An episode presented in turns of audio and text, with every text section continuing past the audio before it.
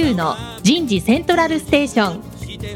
最新の人事情報プラットフォーム番組、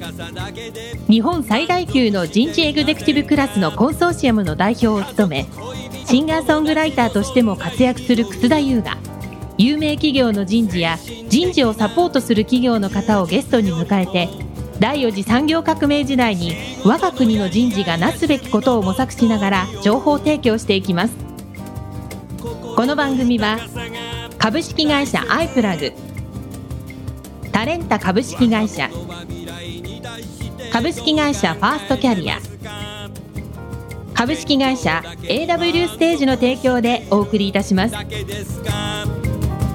本の未来は明るいと思うなら、楠田優の人事セントラルステーション、パーソナリティの楠田優です。えー、皆さん、今日はアメリカ合衆国ネバダ州ラスベガスから番組をお届けいたします。田村彩の健康ポイント。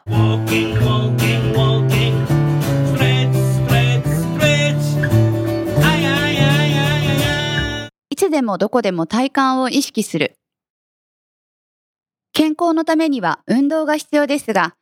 実は姿勢を意識するだけでも体は鍛えられます。その鍵となるのが体幹です。試しにごふんかん、姿勢を良くして次のことを行ってみてください。いち. お腹を薄くする。背骨をまっすぐ立てた状態で行います。に. おへその位置を引き上げる。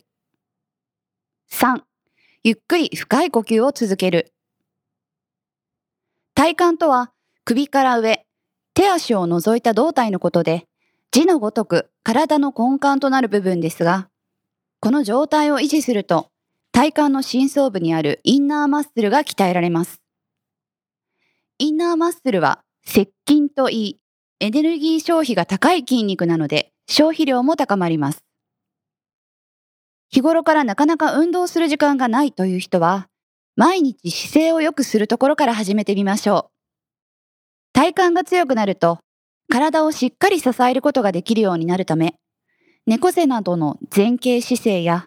肩こりや腰痛なども改善につながります。えー、早速ですが、ゲストの方をご紹介いたしましょう。ピーダブリューシー の北崎茂さん、どうぞよろしくお願いします。よろしくお願いします。続きまして、タレンタの神山太一さん、どうぞよろしくお願いします。よろしくお願いします。今日は我々は昨日まで、えー、ラスベガスで開催されていたエイチアール テクノロジーカンファレンスに参加しましたので、最新のレポートということでですね、さんにんで話をしていきたいなと思います。早速ですが、北崎さん。はい。今回のセミナー。はい。あなたいっぱい受けてきたけども、どんな傾向ですか？そうですね。まあ、大きく言うと、実は去年と大きな流れは変わってはいないんです。変わってない。うん、ただ去年がすごい、まあ、エイチアール にとってはすごい大きな転換点だったなというふうに思っていて、はい、えー、強く出てきた言葉っていうのがエンプロイーエクスペリエンスという言葉、エンプロイって言葉が多かったね今年は。やっぱりその会社の方が強いっていうバランスなんです。どちらかというと従業員を大事にしていく従業員中心主義っていう考え方っていうのが、うん、去年出始めてきて、まあ、それでエンプロイーエクスペリエンスとか、うん、えー、そういった言葉がどんどんどんどん流行るようになってきたんですけれども、うん、それが去年、まあ、アメリカの中でもかなり強く出てできたなっていう印象を受けました。で、あともう一つはチームっていう考え方が去年出てきたんですよ。で、やっぱりその人事っていうのはどちらかというとその現場の生産性とかそういったところまで介入をしてこなかったはず。確かにそうだね。アメリカの場合そうだよ。特にそうだよな。うん、それが去年やっぱりその エイチアール テクノロジーっていうところをうまく使っていってチームの生産性を上げていくとか、チームのネットワーキングを強くするとか、うん、チーム自体のモチベーションを良くするとか、そういったところまで介入するようになってきたんですね。うん、それが去年も今までの エイチアールカンファレンスは全然違う、もう本当に転換点になったんですけれども、うん、それが去年スタートして今年はさらにそれが洗練されてきたなっていう、それが結構大きな流れだったかなと思いますね。なんか去年が元年だとするならば今年がにねんめで、うん、えー、それが今回すごい洗練されて素晴らしいものっていうのが結構出てきたなっていうのが、まあ、大きな印象かなと思いますね。なるほど、ありがとうございます。亀さん、我々はさずっと展示ブースをさよんひゃくごじゅっしゃぐらい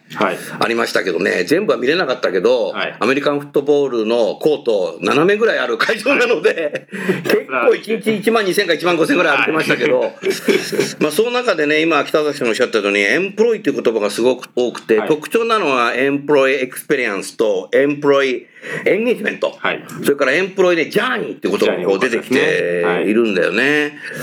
だからね、これって何なのかなって最近考えてるんだけど、やっぱり、ね、ちょっとやっぱ資本主義的な経営のやり方が限界来てるなっていうのがまさに分かっていて、アメリカの場合さナインブロックで左利かしとかなんかこう首みたいなひたすら切ってみたいなのがあったと思うんだよね。で今年ね、北崎さんねごがつからろくがつにかけてサンフランシスコに行ったんだけど、はい、サンフランシスコがねすごくねホームレスが多いんですよ。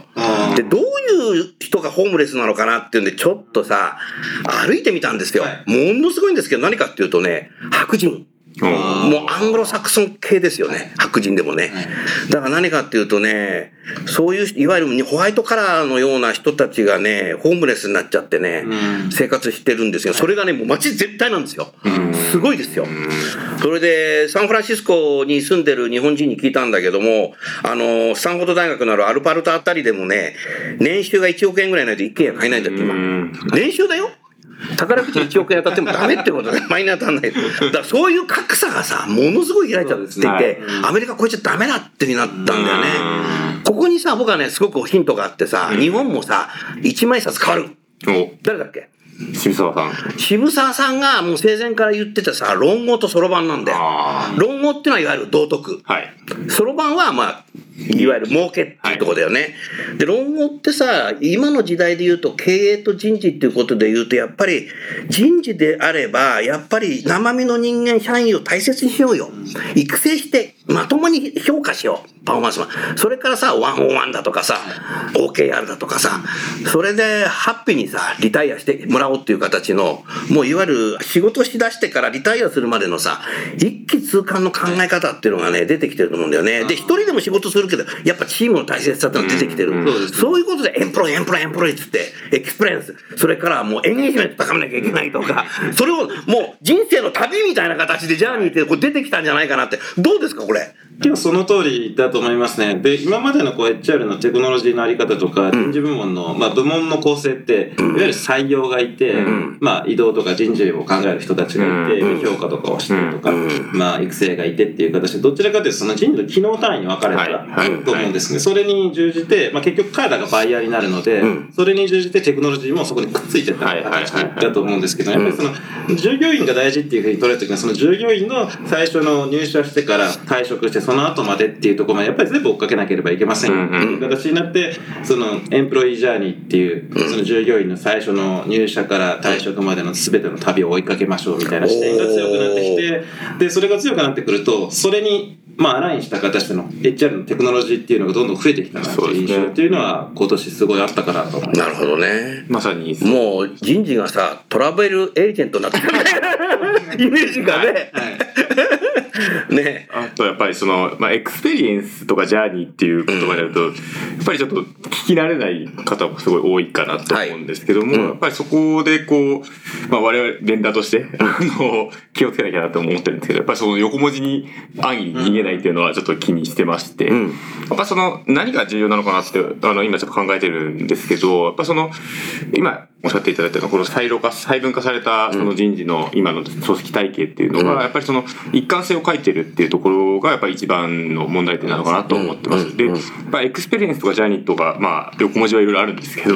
まあ、その、まあ、そもそもの施策の一貫性だとか、あとはその、まあ、連続性ですね。あの、こっちでこういうふうに自分が、例えば従業員の人が行ったのに、後続の施策に全く反映されてないとかっていうのは、やっぱり一貫性欠いてるっていうので、まあ、その施策と、あとそのコンテキストが連続してるっていうのが、うん、まあエクスペリエンスとかジャーニーっていうところにつながってくるのかなというふうに思います、ね、うん。そうするとやっぱり日本でもそうですけども、採用担当者は私取る人、はい、育成担当者は私育成する人でさ、はい、結構同じ職場になってもさ、はい、なんかお互い何やってるか分かんないみたいな感じになっててさ、まあアメリカ風にいるとそれがさあのコース別なのかジョブなのか分かんないそうなってたけども、まあ仕事はジョブになってるかもしれないけど、システムで横に連携していくっていう考え方、はい、これから行っていくんね。そうですね、まあ、今回の中でも、まあ、オンボーディングっていう機能、オンボーディングだよ、すごいやっぱり注目されていて、まあ、オンボーディング自体は結構昔から注目されているんですけれども、ポイントになってるのはその先ほどお話ししたようなこの採用担当と、まあ、その後の、まあ、移動配置を考える担当って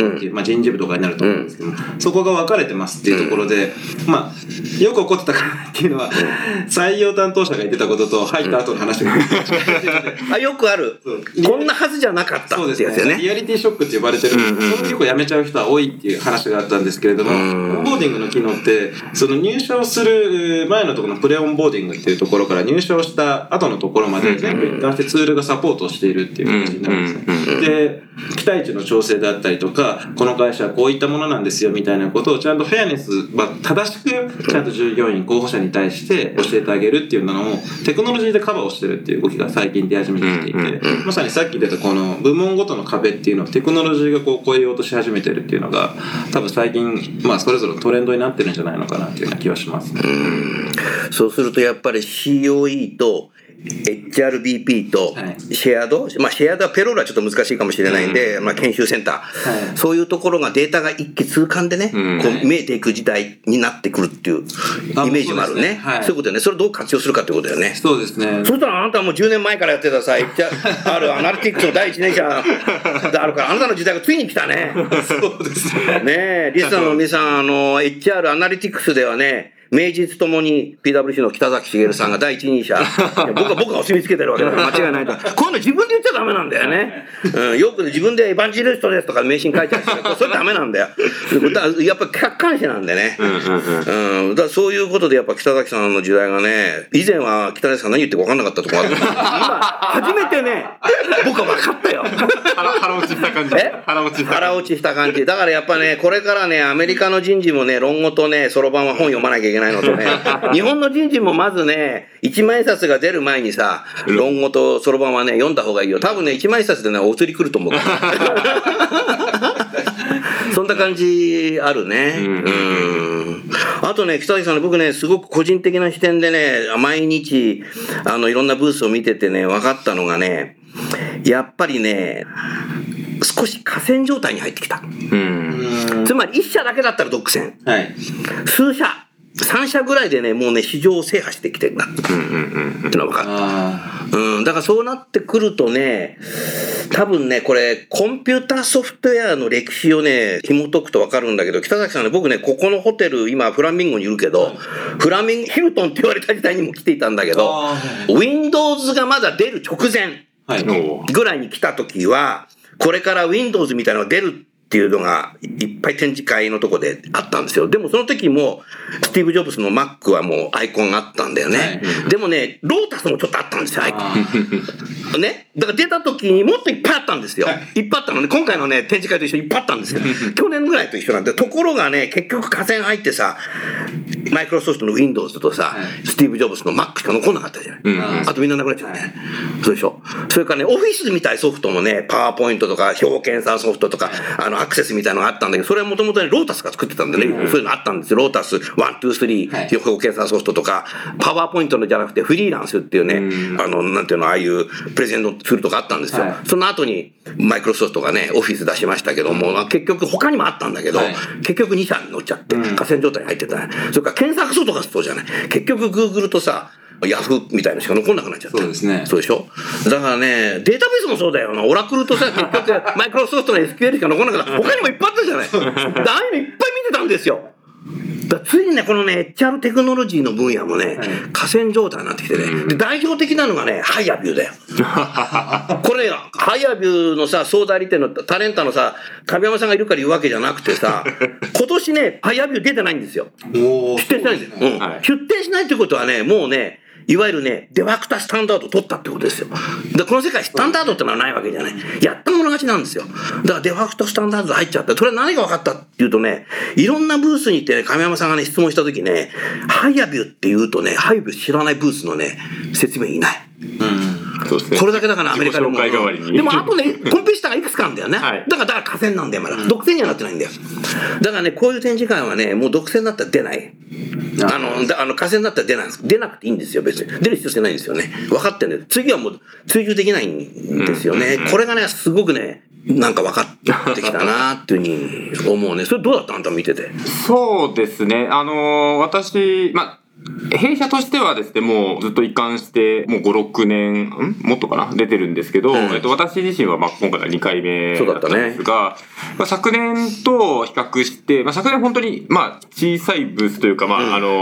ー、で、いろいろ出てきていたような会社さんが、やっぱ明暗が分かれてきてるなっていうところで、それがまあさっきの河川というところで、あの順調に成長してるところは、だんだんブース大きくなって前の方に出てきて、で他はいなくなるか、あの依然小さいところにいるかっていう感じのその明暗がすごい分かれてたなと思いまして、で特にそのまあ エーアイ とかの領域っていうのはすごくそこの部分がはっきりしてるなっていうところで、まあ本当に新興企業でまあドーンとマーケティングやりたいっていうような形で大きいブース出してるところもありますけど、うん、あの昨年から見てやっぱその大きくなってるところといなくなってるところっていうのはすごいよく分かったっていうのはありますね。なるほどね。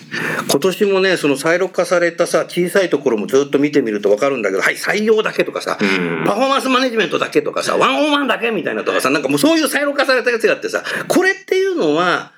多分アメリカの場合さ大きいとかさ買収するそうですね、うん、っていくっていういいものであればね。結構流れやっぱスタートアップは最終的にまあそのエッジの効いたいいものを作っていってエグジットをしてでその資金でまた次の面白いビジネスをやるっていうのが結構流れとしてはあるので、そのいい商品っていうのを大きなまあベンダーさんが買うっていう形になってるんですけど、その流れを結構後押ししてるなと思ってるのが、まあさっきのエンプロイエクスペリエンスの話とかにも近いんですけれども、結局そのどれか評価だけとか採用だけっていう形だとやっぱりその従業員に対してはあまりこう馴染みやすくないんですよね。要は自分のイベントごとにアプリケーションを変えなければいけないみたいな形になってしまって、それスイッチングコストって言われてるんですけれども、要は評価の時はこっちのアプリケーション、採用の時はこっちのアプリケーションで。なんかのアプローバルをするときにはこっちのアプリケーションみたいな形になると、やっぱり手間がかかってしまってフラストレーションを抱えてしまって時間の無駄にもなって合理的ではないので、そこら辺をまあオールインワンって表現を結構使ってた方が全てをもうワンパッケージで入れて、もうそのワンパッケージの中で全てが完結するようにっていうふうなことをまあ目指してる企業っていうのが大企業が増えてきたなというふうに思っていて、そういった大企業っていうのはどんどんどんどん新しいモジュールを買い込んでるんですよね。で従業員に対して何でも提供できますよ、あなたのジャーニーを全部追っかけていきますよっていうような動き方をし始めてるなっていうのが、多分そのスタートアップがエッジが立ってきたら買われる買われる買われるし創業者も売るよなだから結局だからそういうさ今回のやつはそう、まあ、小さいところはさなんか売り出しに出してるって時間だったじゃないなんかそんなイメージもあったね。だからそういうところが大きくなる可能性もあるし、ま, またはもうやめちゃうっていうのもあるし、うん、それから買われるっていう、うん、そういうふうになってくる。去年びっくりしたのがさ、そのなんか エーアイ 使ってさ、なんかレジュメ見てさ、フィードバックするみたいなのがあったけど、今年そこと言ってもあんま人いないんだよね。うん、だからやっぱこういう横断的なやつの方の人がいっぱいいるんだよ。そうですね。だからやっぱね、サイロ型はね、もうね、淘汰をされていくとことそうじゃないところで、やっぱその従業員にとって本当に価値があるものだけが残ってっているなっていう印象を結構ある。おっしゃる通りだね。で、うん、いい悪いっていうのはまあ結構物によりけりなんですけど、ブイアール と エーアール が去年に比べて圧倒的に減ったなっていう。ああ、ブイアールがなかったんだよね。去年はすごいあったんですけれども。いやいっぱいあった。だって亀山さんなんか座ってさ、や, あのやってた時俺隠れて写真撮ってやったもんいっぱい。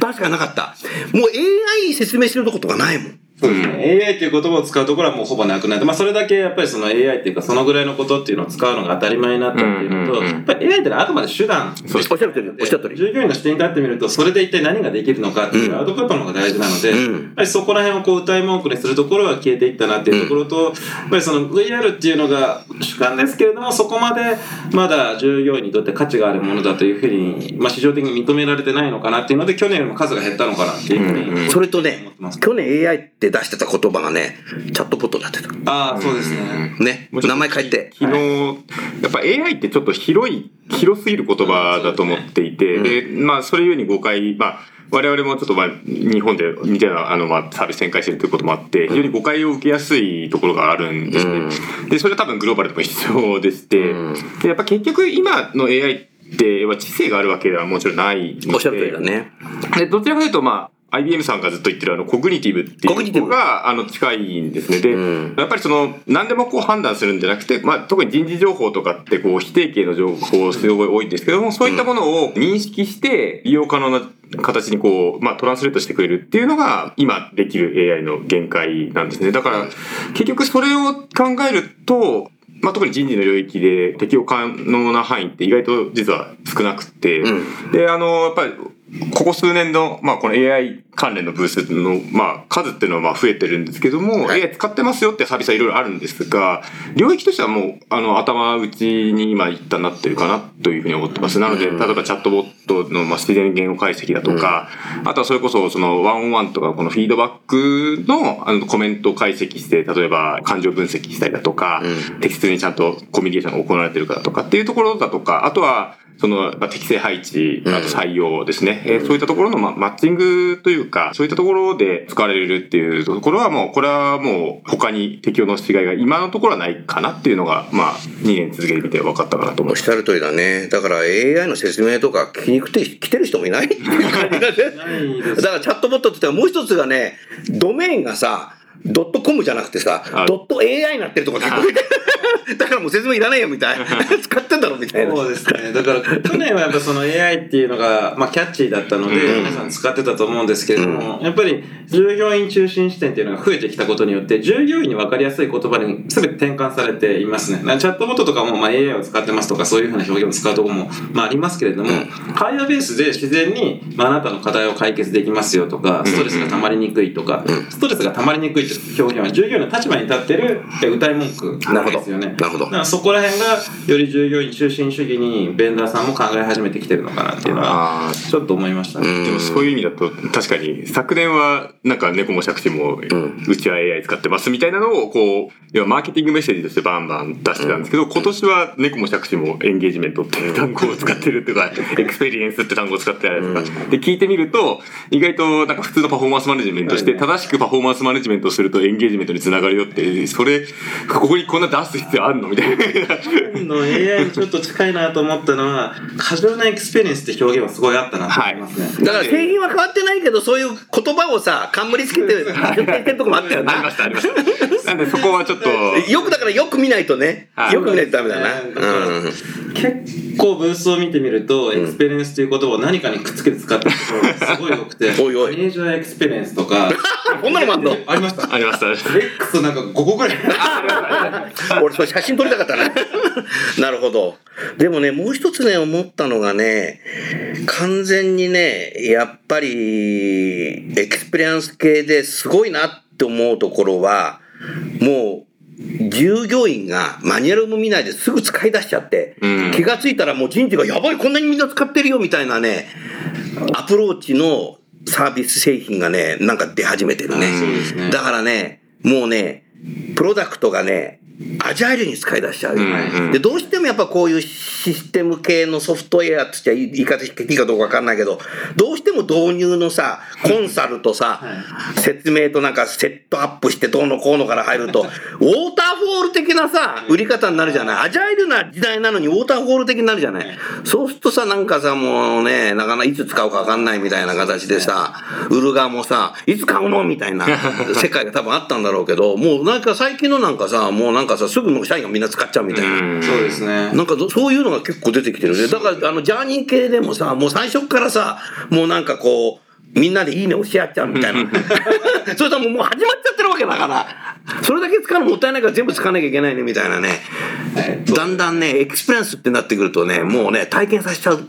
売り方っていうのが出てきてそうな気がするね。結局やっぱりそのまあ木崎さんもずっと多分大変な思いされてたことかもしれないですけど、やっぱデータを集めるってすごい大変だと思うんですね。で、その今楠田先生おっしゃっていただいたその ユーエックス が良いっていうふうになるとやっぱり従業員の方が自然とこう入力したいというか、うん、入力するのが得になるというか、うん、いう形になると勝手にどんどん要は現場の人が入れてくれるっていうふうになると、まあデータも集まってくるし、まあ分析もできるようになるしっていうところのまあいい循環が回り始めるのか。かなというふうに思っているので、で、まあ、その製品自体もですね、まあ、良くしていこうっていうこともありますし、その ユーエックス 良くしていこうっていうこともありますし、あとはやっぱりその、そこを補助する製品っていうのも徐々に出てきてまして、そのまあ、統合的なプラットフォームを用意して、エーピーアイ で全部裏つないで、とかもありますし、あとは、あの、ウォークミーとかですね、そういったあの、ガイドを埋め込む製品とかも実はあってですね、まあ、そういったところで、あの、いかにその従業員に使ってもらうかっていうところが、あの、やっぱり非常に重要なところになってくるのかなと思いますね。やっぱり、人事システム入れたはいいけど、まあなんか、最初はみんな祭りでやって、半年後に使われなくなる。みんな使われなくなる。そういう段階分できてるから、だからそのトラウマもあって、それからもう一つが日米、みんなさ、同じなのは、ジェネレーション Z、デジタルネイティブは日米一緒なんですよ。そうですね。これがもうすぐね、さんじゅっさいになってくるんですよ。そうなってくると、そういう人たちが中堅になってくるわけだから、もうマニュアルも読まないんですよ。やってって言ったらもうすぐやりだしたんですよ。そうですね。そういう形でね、アプローチしてくるね、ベンダーがね、どうやら出始めてる。ああ、けど増えましたね。やっぱりその、今の若い方々っていうのは、うん、まあ、いわゆるその Google とかで普通に検索して情報を取るっていう。そうなの、そうなの。うちの子供もそう。今回のサービスのいくつかの中には、最初のトップ画面っていうのが検索ボックスしかないってあったんです。そうなのとありますね。で、そこで移動とか、うっつとか、評価とか、うん、ほにゃらら手続きとかっていう風な形にして、そこからもうどんどんどんどんいろいろこうヒントになるような言葉を出していって、最終的に情報にたどり着かせるっていうようなものが出てきたので、これまでのアプリケーションって元からルールが決まって構造化されたもの、うん、そうだね。ルールが最初にできていて、うんうん、えー、採用はここです、うん、評価はここです、うん、ルールの世界で決めたのが、どちらかというとそこがもう自由にこう自分の感覚でこういろいろ情報を取れるようになってきたら、うん、で、多分そのルール化されてないってことのもう一つの背景には、先ほど言ったようにこう従業員の全てをかけていきますよっていう話になった時に、うん、でもそれがどんどんコンポーネントが増えていってるような状況なんですよね、うんうんうん、なるほど。で、あとかレコグニションみたいなのが増えてきたりとか、はい、あ、そうだね、みたいなのが増えてきたりとか、うんうん、っていう風になってくると、最初に決められたルールの外にだんだん外付けでどんどん新しいものが出てくるんですよね。そうなると完全に構造化されたようなこうユーザーインターフェースってあんまり好まれなくなってしまうんですよ、うん、なるほど。おかしくなってしまう。なるほど。なので将来的な自由度とかそういうのがちゃんとこう対応できるように、どちらかというと非構造化されてるようなモデルっていうのが増えてきたかな。非構造化ね。これはやっぱりさ、汎用機とさ、オフコンの世界の中のさ、画面デザインをさ、そのままウェブに持ってきちゃった歴史が多分あっただろうからところがそれじゃダメじゃんっていうことが分かったんだよ、ね、なんかその先ほど亀尾さんもおっしゃってましたけれども、うん、やっぱりほとんどのベンダーっていうのが エーピーアイ を持ってるのが当たり前なんですね、うん、エーピーアイ のバリエーションっていうのもほとんどビッグベンダーと必ずつなげるようになっているの で, でそれっていうのはつながるっていうことがもう前提になってるんですよね。なるほど。自分たちだけのアプリケーションでどうでもいいですよみたいな話じゃなくても、これは何かとつながって、それでまあ従業員に対してサービスを提供しますよ、うん、なるほどっていう構造になり始めてるのかなと、うん、そこら辺っていうのがちょっと日本のアプリケーションとは微妙に違うから、違う、もう接続を前提にしてるんですよね。接続していって、うん、いろんなものと組み合わせていいサービスが提供できますよっていう、うん、そうですね。多分さん、よんじゅうブースは少なくとも回ったと思いますけど、あとで数えてみると分かんないですけど、うん、あのエーピーアイ ないって言ってるとこないですね。はい。どこもないですね。まあ、それ、要は結局、あの、一人だけガラパゴスでいても、あの、飢え死にするだけなので、うん。なるほどね。やっぱ結構、その、まあ、大きいところと、こう、うん、交易をしないと、あの、うん、使ってすらもらえない、うん。そうなってくると、やっぱり エイチアール テクノロジーベンダーは、相当資金調達しないと、そうですね、できなくなってきてるなっていうふうに思うね。ハイアベなんてだけどひゃくおく調達したとかちょっと。あ、そうですね。で、でまたさらに増やしてるね今。そうですね。この前カーライルグループに入って、うん、で多分また、まあ、調達前提のパートナーシップだと思います。うん、だからやっぱりアメリカ合衆国のファウンダーも エイチアール テックに投資出してんだね。そうですね、これが一番最初番組で始まったように、やっぱり従業員のためにっていうことで、もうみんなそこに出すようになったんですよ。そうですね、投資家までが、うん、そこは多分かなり大きいかなと思いますね、うん、今回、まあ、人類のね歴史の中でさ、ファウンダーがさ人に対して投資するって初めてなんじゃないもうにじゅうおくねんの間に初めてなんじゃないかなって大げさだけどさ資本主義から資本主義から人主義にそうそうそうそうそうだ、そうそういう時代になってくるとさ、北崎さんさん、やっぱり日本の人事の人たちはどういう構え体制でさ、その エイチアール テクノロジーベンダーとこう付き合っていきながら当社の人事っていうのを変えていけばいいかなっていう、何かあなたの少しアドバイスをリスナーの方にしてくださいよ。まずそのベンダーの数っていうのはどんどん増えてきたりとか、まあ、最近国内でも エイチアール のテクノロジーのスタートアップも増えてきているので、そうだよね。まずその何を主眼に選ぶかっていうのがすごい大事だと思いますね、うん、何をポイントにして買うかっていうところなんですけど、結局先ほどお話をしたようにそれが採用とか移動とか評価とか個別の観点で見てしまうと、結局従業員にしてみるとバラなものを提供してしまう形になってしまうので、やっぱりその横軸で人を見ていく、従業員を見ていくっていうファンクションっていうのがある程度存在しなければ、多分いい選定っていうのができないのかなっていうような気がしますね。で、今の日本の一般的な人事部門の構造っていうのはやっぱり機能別組織っていうのが非常に多くなってきていて、で、まあ、エイチアール ビジネスパートナーもいますけれども、 エイチアール ビジネスパートナーはやっぱりそのビジネスのパートナーとしているだけなので、ピープルのパートナーにはやっぱりまだなりきれてはいない。わかりやすい、おっしゃる通りだね。すごいです、まあ、よく言われてるのがビジネスパートナーができて、で、まあ、ガバナンスとかセントラルでコントロールする シーオーイー がいて、今後大事なのはその従業員一人一人を見ていくピープルパートナーっていう、ピープルパートナー必要になってくるでしょうみたいな話っていうのは結構、まあ、日本企業の何社かの方もおっしゃっているので、それっていうのがやっぱり今後シニア世代っていうのも出てきたりして、そうなんですよ。で、まあ、ミレニアルズとかジェネレーション Z とか若い世代もいて、その間に中核世代みたいなところもいて、全然価値観が違うので、それぞれを追っかけていくようなその横軸の機能体っていうのがやっぱり今後増やしていかなければいけないんじゃないのかっていうのは、まあ、あるかなと思います。でないとやっぱり従業員にとってみるとバラバラなものが提供されてしまったりとか、シニア世代と若者世代のところが同じようなこうツールが提供されたとしても、なんかそれはまた最適にはならない気もするので、ただあんまりやりすぎてしまうと結局まあそれぞれコストがかかってしまうことになるので、そこのバランスを取るっていうことがすごい重要になってくるかな。うん、そうするとやっぱ北崎さんに僕質問したいのは、それは多分組織を変えて今までのような力仕事だけでやるっていうだけじゃなくて、データドリブンの時代になってくるもんね。そうですね。そうなった時にあなたの専門領域に入ってくるんだけども、まずデータをどのように整理していけばいいんだろうかっていうところからやっていかなきゃいけないね。はい、そうですね。なのでまあデータも結構揃えるといったのもむやみに揃えてしまったらやっぱり意味がなくて、うん、使えるデータと使えないデータっていうのも、うん、もう人事ってすぐバイアスデータが多いのでねっ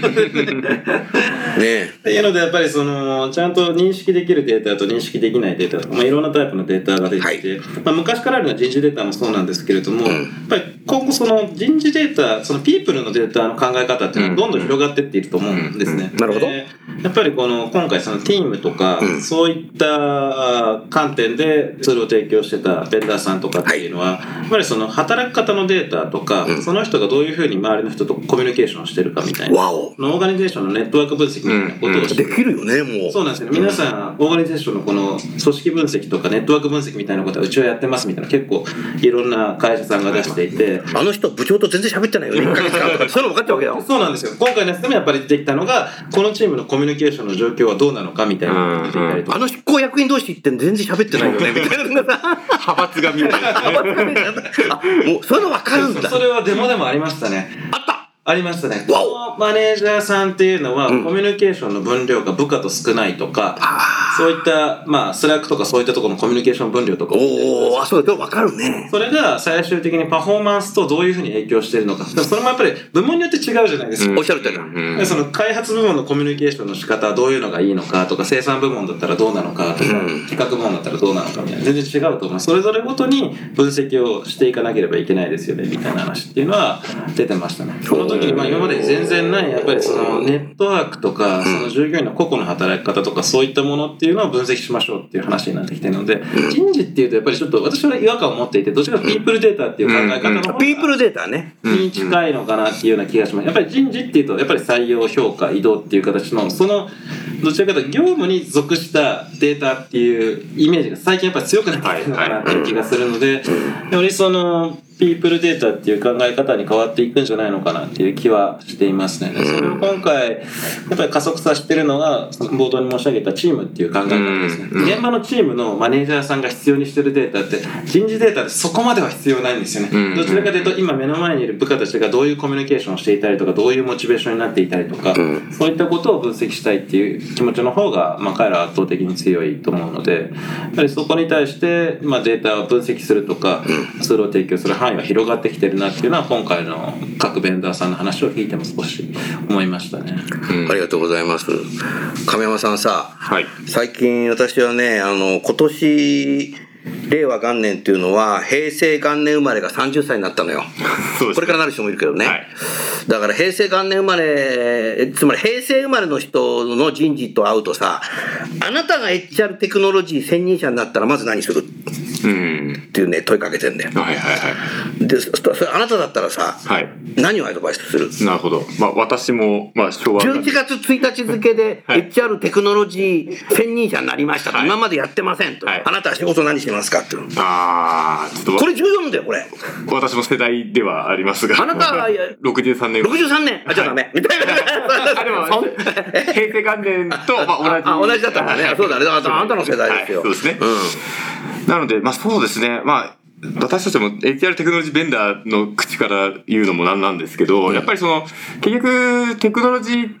はあくまでこの施策をこう推進する発行というかツールなので、まずは結局その人事として何がしたいかっていうところを明確にしないと、あのテクノロジーテクノロジーって言っても結局何も変わらないので、それこそ、そのツール売りみたいなことの受け売りに流されてしまうかなと思いますので、やっぱりそのまずはその施策の観点から何をしたいかっていうところから入るっていうのが ま, まず大事かなと思います。でその中でその自分たちのスタンスが決まったらそこに対してどう、まあ、はまっていくソリューションがあるのかっていうような調べ方をしないと結局それこそエクスペリエンスの、まあ、一貫性が欠くっていうようなですね、この例えば採用の施策を考えた時に採用のその時の最適化個別最適化した考えでこのソリューションを選んだでオンボーディングこれ選んだ育成これ選んだっていう風になったらバラバラになっちゃうので、やっぱりその人事まあ一担当者でどこまで提言できるかって難しいと思うんですけども、やっぱりそのまずじゃあうちの会社で人事としてどういう風にやっていきたいかっていうそのまあ軸というか背骨がないと、でその元であのそれぞれの製品っていうのを考えていくっていう風な上からどんどん落としていくっていうようなですね、うん、あの考え方じゃないと、まあ、バラバラな製品選んだりだとか、うん、結局それは働いてる人の生産性を損ねてしまうということになりますので、うんまあ、そういうような対象交渉からの考え方っていうのが、まあ、なかなか我々の世代からいろいろ上も含めて提言すると難しいかもしれないですけど、やっぱそういう考え方っていうのは絶対必要だと思いますので、うんまあ、そこをその上司だとか役員クラスとかかもしれないですけども巻き込みながらですね、うん、できるようになるとまあ素晴らしいものができるのかなというふうに思いますね。そうすると人材マネジメント全体を分かってないとできないね、うん、そう採用しか分かりませんとか育成しか分かりませんとかって言ってるともしくはまあその全体の方向性の中でこう落とし込んで、うん、その個別のテクノロジー考えるっていうのも一つだから、そういう人たちともなんかミーティングしてみたりね、あ、そうですね、はい、していかないとできないね。そうですね。北崎さんどう？今の質問。まずその現場のニーズってすごい大事だとは思いますね、はい、でそうなってくると人事を知ってるのも大事なんですけれども、うん、私はそこまでいわゆる今まであったような採用移動配置評価みたいな人事を知らなくてもいいのかな、うん、知らなくてもいいとは思いますね。結局今やっぱり大事なのってチームとか現場での生産性とかモチベーションがどういうふうに上がっていて、その人たちがやっぱり働きやすい環境で、なるほど、そうか、従業員寄りの考え方になったんですね。なので従業員がどういったことを求めているか、あとは現場のマネージャーっていうのがその従業員をマネージしていくときにどういったことが必要なのかと、こっち側のニーズの方が私は大事かなと思います。自分も含めてね。そうですね、うん、なのでネットワーキングがやっぱり大事ですねっていうのは最近よく言われてるんですよね。その人とつながってることっていうのが大事、ただそれやっぱり人事の情報を見てても分からないんですよ。あ、分からない分からない。で、やっぱりそこら辺のところっていうのは現場にいてどういったことっていうのが生産性を上げたりとかモチベーションを高めることに大事なのかっていうのをちゃんとヒアリングをしていって、そこからまあうちの会社にはこの現場の生産性を高めるためにはこういったことが必要だよねっていうふうに分析することが必要なんです。なるほど。でそれはどちらかというと人事のこう採用移動とかそういったものっていうよりもやっぱりそれぞれ今世代が存在しているので、はい、やっぱりそこが求めているものをきちっと認識するっていうこととで、まあ、冒頭の質問に戻りますと、そのテクノロジー担当者になったら何ができるかっていうと、私はやっぱりテクノロジーの情報収集が必要不可欠かなと思っていて、うんうん、あ、それそうだ、それそうだ。なぜかというと、うん、やっぱり最近はやっぱテクノロジーのパワーっていうのはすごくて、テクノロジーによって働き方が勝手に変わっちゃうっていうのはあるんですよ。おっしゃる通りだね。最近私もそうですけれども、うん、やっぱりその遠隔地でも普通にミーティングができるようになったんですよ、うん、そうですよね。だって僕だってさ、もうあのーフェイスブックでさ、日本にバンバン電話してもただじゃないかみたいな。そんなにニーズが顕在化していたかというと、うん、誰もそんなニーズを求めていなかったはずなんですよね。いや、できたらいいはずなんですけど、それはテクノロジーを思いついた人が啓蒙していって働き方を変えたっていう形だと思うんですよね。だから世の中のテクノロジーの中にいろんなヒントがあるかもしれないので、やっぱりそれを掴んでいくっていうことが自分たちの、まあ、従業員の環境をより良くしていて、それがもしかしたら自分たちのこの会社のブランディングにおいても差別化するのかと思うので、はい、情報収集が私は今の時代においては必要かなとは思いますね。テクノロジーのパートもそれだけ強くなってきてるかなと思います。ありがとうございます。最後にね、あの一昨日さ、ホテルで懇親会やったじゃない。あ、やりましたね。どういう人が来るのかよく分からなかったんだけどさ行ったらさ、もう エイチアール テクノロジーの起業家創業チームだよね。社長とナンバーツー シーオーオー とかさ。そうですね。で、名刺交換したんだけどさ、みんなにじゅう代。そうですね。日本の日本の日本ね、はいはい、日本のね。で、彼らさ、びっくりしたの。ああいうああいう会場に行くとさ、僕のこと知らない人って最近ないんですよね。だってラジオなんてふたつ持っててさ、ひとつはひゃくまん人ぐらい聞いてるしさ、セミナーなんか年間ごじゅっかい出てるから知らないんだけど、誰も僕のこと知らないんですよ。俺俺ここ違うの来ちゃったのかな。もう一つが。あの、なんていうの、人事経験してないんだよ。あ、例えば Google のアメリカでエンジニアやってましたとかね、日本じゃないんだよね。日本の Google 知らないんだよ、彼のこ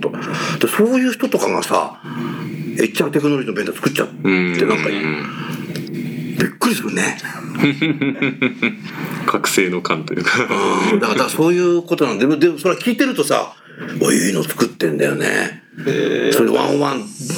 きるとかやってるの、それ オーケーアール 作んないと、いや、オーケーアール のも開発してみて、こういう人たち オーケーアール って言葉知ってんだみたいな、 OK みたいな。だ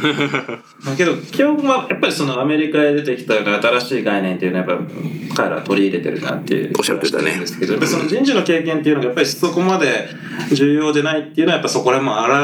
れてるのかなっていう気がしますね。そのワンワンであったりとか、じゃさっき言った従業員寄りだから、ね、にじゅう代の彼らも従業員寄りなんですよね。だから自分たちがこれは自分たちがもし受けたら面白いっていう観点とかで結構やっぱりそのビジネスを立ち上げてるっていうのはあるのかなっていうような気はしますね。あなたもそういう若い人たちとさ接してる機会ってあるんだろうけどさ、はい、どんな風に見てんのこいつら行くぞって、もう次の時代の人事をねサポートするのはこいつらなんじゃ、こいつらって失礼だねこの方たちなんじゃないかみたいなだけどやっぱり特徴としてあるのが、その外部の情報に対してすごい敏感ですよね。うん、そうですね。やっぱりもうすぐに情報収集をしようとしたりとか、あとネットワーキングをすごい大事にしました。そうだね。私はやっぱりネットワーキングを大事にしていましたけれども、なんですか、彼らの世代ってすごいネットワーキングイベントみたいなのがすごい、まああれもネットワーキングイベント、ああれもそうだけどね、あれもね、そうやって情報交換をしていってっていうふうな形で、なんか合理的に情報収集をしていく姿勢とか、その情報に対してそれぞれの領域のプロをネットワークで持ってれば、わからないときに聞けばいいっていう、はい、そうですね。だからそう人脈がヘルプデスクになってんだよ。いや本当にそうだと思います。チャットボットなんだよ。もう感覚が違うね。私も結構質問とか、まあそういったスタートアップの方から受けたりしますけれども、ある種のチャットボットなの。チャットボットなのね。OK 北崎みたいな。OK しげるみたいな。なるほど。そうですか。なるほど。楠田優の Human Resource Music。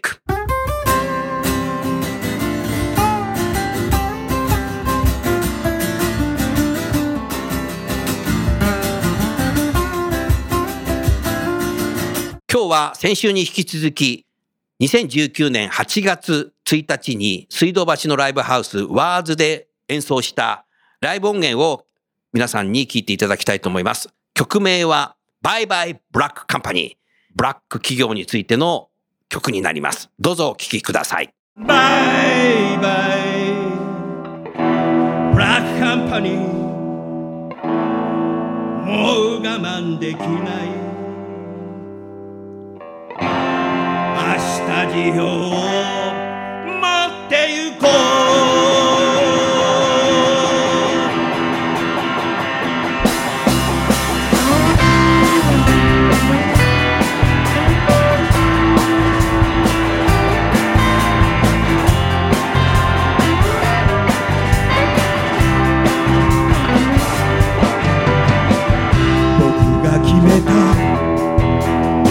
会社はとても残業が多いよ。それなのに残業代はついていないな。僕はこの会社で働きたいが、こんな長時間働けないよ。無限に続く拘束時間、断ることすらできないな。バイバイブラックカンパニー、もうやめてやる。他の会社を見つけよう。バイバイブラックカンパニー、もう我慢できない。明日事業を持ってゆこう。休日出勤を繰り返し、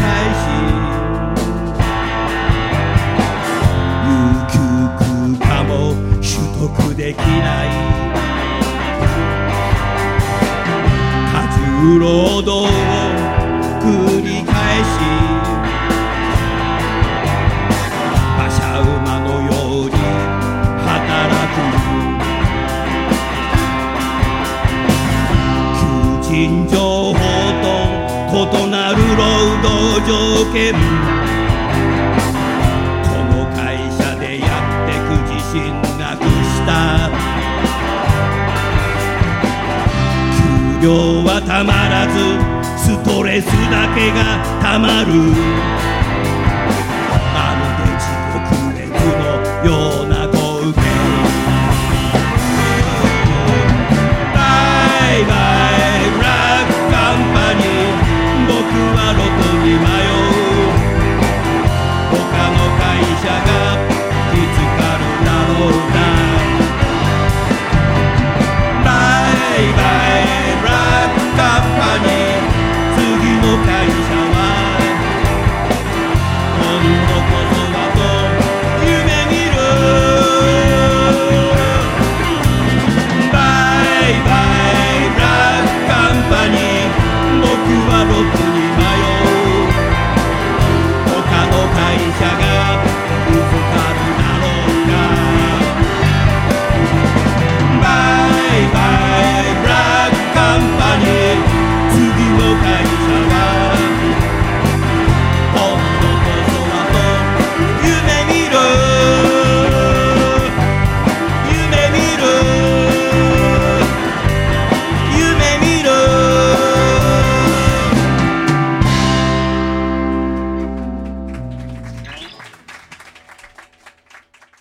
じゃあ最後にね、あのー、日本で聴いてる、いやでもこの番組結構世界で聴いてるのであのー、ラスベガス以外で聴いてる日本のあの人事の方にね、はい、何かメッセージを添えてお会いたいなと思いますけど、じゃあまず神山さん一言お願いします。はい、まあこれまでいろいろお話ししてまいりましたが、まあ本当にですね、まあ毎年この会場でよんひゃくごじゅうぐらいのですね、会社がまあしのぎを削っているという状況でございます。で、まあ日本もさっき言ったようなですね、新興のまあ会社さんいろいろ出てきて、やっぱりここからですね、やっぱりこのテクノロジー、まあ人事系の、今 エイチアール テクノロジーって言うとまだちょっと、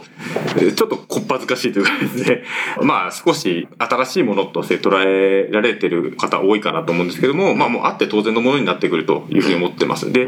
まあ我々も含めてですね、まあいいものを皆さん提供しようと頑張っているので、あの、使わないことこそがですね、まあリスクになると思っているので、どんどん取り入れてですね、使ってどんどん良くしていくっていう方向で、ぜひ取り組みを始めるということをですね、やっていただければなというふうなのが、まあ私個人のまあコメントですね。ありがとうございます。それでは最後に北崎さんお願いします。はい。まあ先ほども話したんですけれども、やっぱりその、エイチアール テクノロジーっていうのが何なのかっていうのをきちっとやっぱり把握をするっていうところと、はい、その効果をちゃんと、まあ、自分たちで理解して、まあ、適切な判断ができるように情報収集っていうのはもう欠かせない時代になってきたのかなと、受け身ではいけない状態だと思うんですね。でそれ自体っていうのがやっぱりその従業員にも見える時代になってきたので、この会社はこういうテクノロジーを入れてるから結構働きやすいよねとかっていうふうにブランドに影響する時代になってきたので、なるほど、やっぱりそこのところっていうのはやっぱりその人事のミッションの一つとして、うんうん、エイチアール テクノロジーをどう活用するかっていうのは結構真剣に取り組んでほしいなっていうのは、まあ一つの考え方としてはありますね。もうブームではない、うん、ブームではないね。これがもう今後の多分企業ブランドのまあ一つの原点になるっていうふうには私は思っているので、うん、そこはやっぱりもうやるとかやらないとかっていうことを考えるんじゃなくて、いかにやるかっていうこと、はい、多分あのこのテクノロジーを使ってるか使ってないかみたいなので、若い方っていうのはやっぱりその企業を判断したりするんですね。古い古くないとかそういうようなイメージを持たれたりするので、でそれはね、あのハイアビもそうなんだよね、うん、いわゆるそのエンジニアで最新のねその エーアイ とかさ、そういうテクノロジーを研究している学生はハイアビューで面接する方がいいっていう、はい、当初なんかあいるあの一時面接来てくださいとかで行かなきゃいけないんですかみたいなそうなんですよね。みんなやっぱ結構合理的な動き方とかそういうのを好んだりするので、やっぱりそのためにテクノロジーをどう使うかっていうところはやっぱり人事はちょっと考え始めなければいけないのかな。見えないところで変わっていくね、どんどんそういう風にね。やっぱりそのテクノロジーっていうとどちらかっていうと業務の効率化っていう視点がすごい強かったかな。コンピューターってそこから入ったからね。でも今やっぱりそうではなくなってきたんですよね。ブランドに影響したりとか個々のパフォーマンスだったりモチベーションに影響する、そういう強いツールになってきたので、やっぱりそこに対して今何が使えるのかっていうのを自分たちで考えなければいけないのかなっていうのが、まあ私としてはまあメッセージとしてお伝えしたいかなというふうに思います。はい、ありがとうございました。北崎さん、はい、今日は何チェックアウトするの？明日です。明日するの？今日また残って。今日残って。こちらで。はい、仕事、仕事するのね。あ、カンファレンスだね。僕たちはね、もうこの後すぐチェックアウトしてね、エルエー に行って、ウーバーでアナハイム行って、ああ明日、明後日、ディズニーランドとディズニーアドベンチャーランドに行くもう勝手なさ、僕のさ、いつもの通りでさ、今年のごがつにアナハイムのディズニーランドにスターウォーズの大きなね、できましたね。できたんですよ。行きたいです。俺でさ、ウォルト・ディズニーのさ、人事のシニアマネージャー知っててさ、彼女にさ、行くんだけどって言ったらさ、にまいさ、招待券があると言ってみるもんだね。持ってきた、ちゃんと招待券。よかった。いや、ちょっとあんまり、あの、皆さんができるようなことではないですけどね。あ、そう。俺なんか、このさ、フラミンゴホテルってね、せんきゅうひゃくよんじゅうろくねんにさっきネットで調べたんだけど、マフィアが作ってんだよね。俺マフィアなんじゃないかそうそうそう、いわゆるね、せんきゅうひゃくよんじゅうろくねんって第二次世界大戦が終わってんですよ、うん、日本は敗戦になったんでカカカチなんですよ。それでマフィアがね、ここに作ってホテルを建てていっかいにカジノを作って儲けよう、これがフラミンゴ最初なんですよ。これその後でバーって今出てきちゃってるんで、でそういうことでもともと白人の遊び場だって、うん、まだあの頃はほら人種差別のある国でしたからね、うん、白人でもいまだに白人よね、まあ、昨日ねステーキ食ったんですよ。でねさんびゃくにんぐらいね席があるんですけどね、 きゅうじゅうごパーセント ぐらい白人だったよね。そうでしたね。だからやっぱねラスベガスってまあね、もともとマフィアが作ってさ、こんな大きな街になっちゃってさ、俺もなんか人事のだんだんマフィアになってる。いや、ちょっとラジオで言うのはよくないな、ピーって言わなきゃいけないけど、僕はちょっとディズニーランド行ってスターウォーズで遊んでいこうかなと思って、はいはいはい、じゃあ、あのー、最後にゲストの方をご紹介して番組を終わりましょう。ピータービシーの北崎さん、それからタレンタの亀山さん、どうもありがとうございました。ありがとうございました。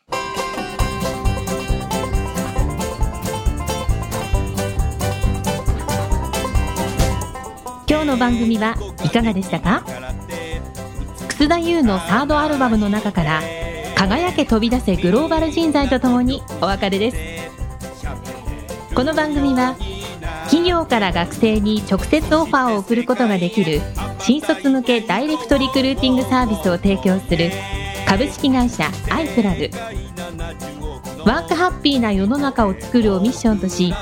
世界の エイチアール テクノロジーを日本市場に展開するタレンタ株式会社、若きリーダーたちの可能性を引き出し、企業と社会の成長に還元する株式会社ファーストキャリア。職場でできるストレッチと質の高いウォーキングを提供する健康経営サポート企業の株式会社 エーダブリュー ステージの提供でお送りいたしました。それでは次回もお楽しみに。届けてゆこう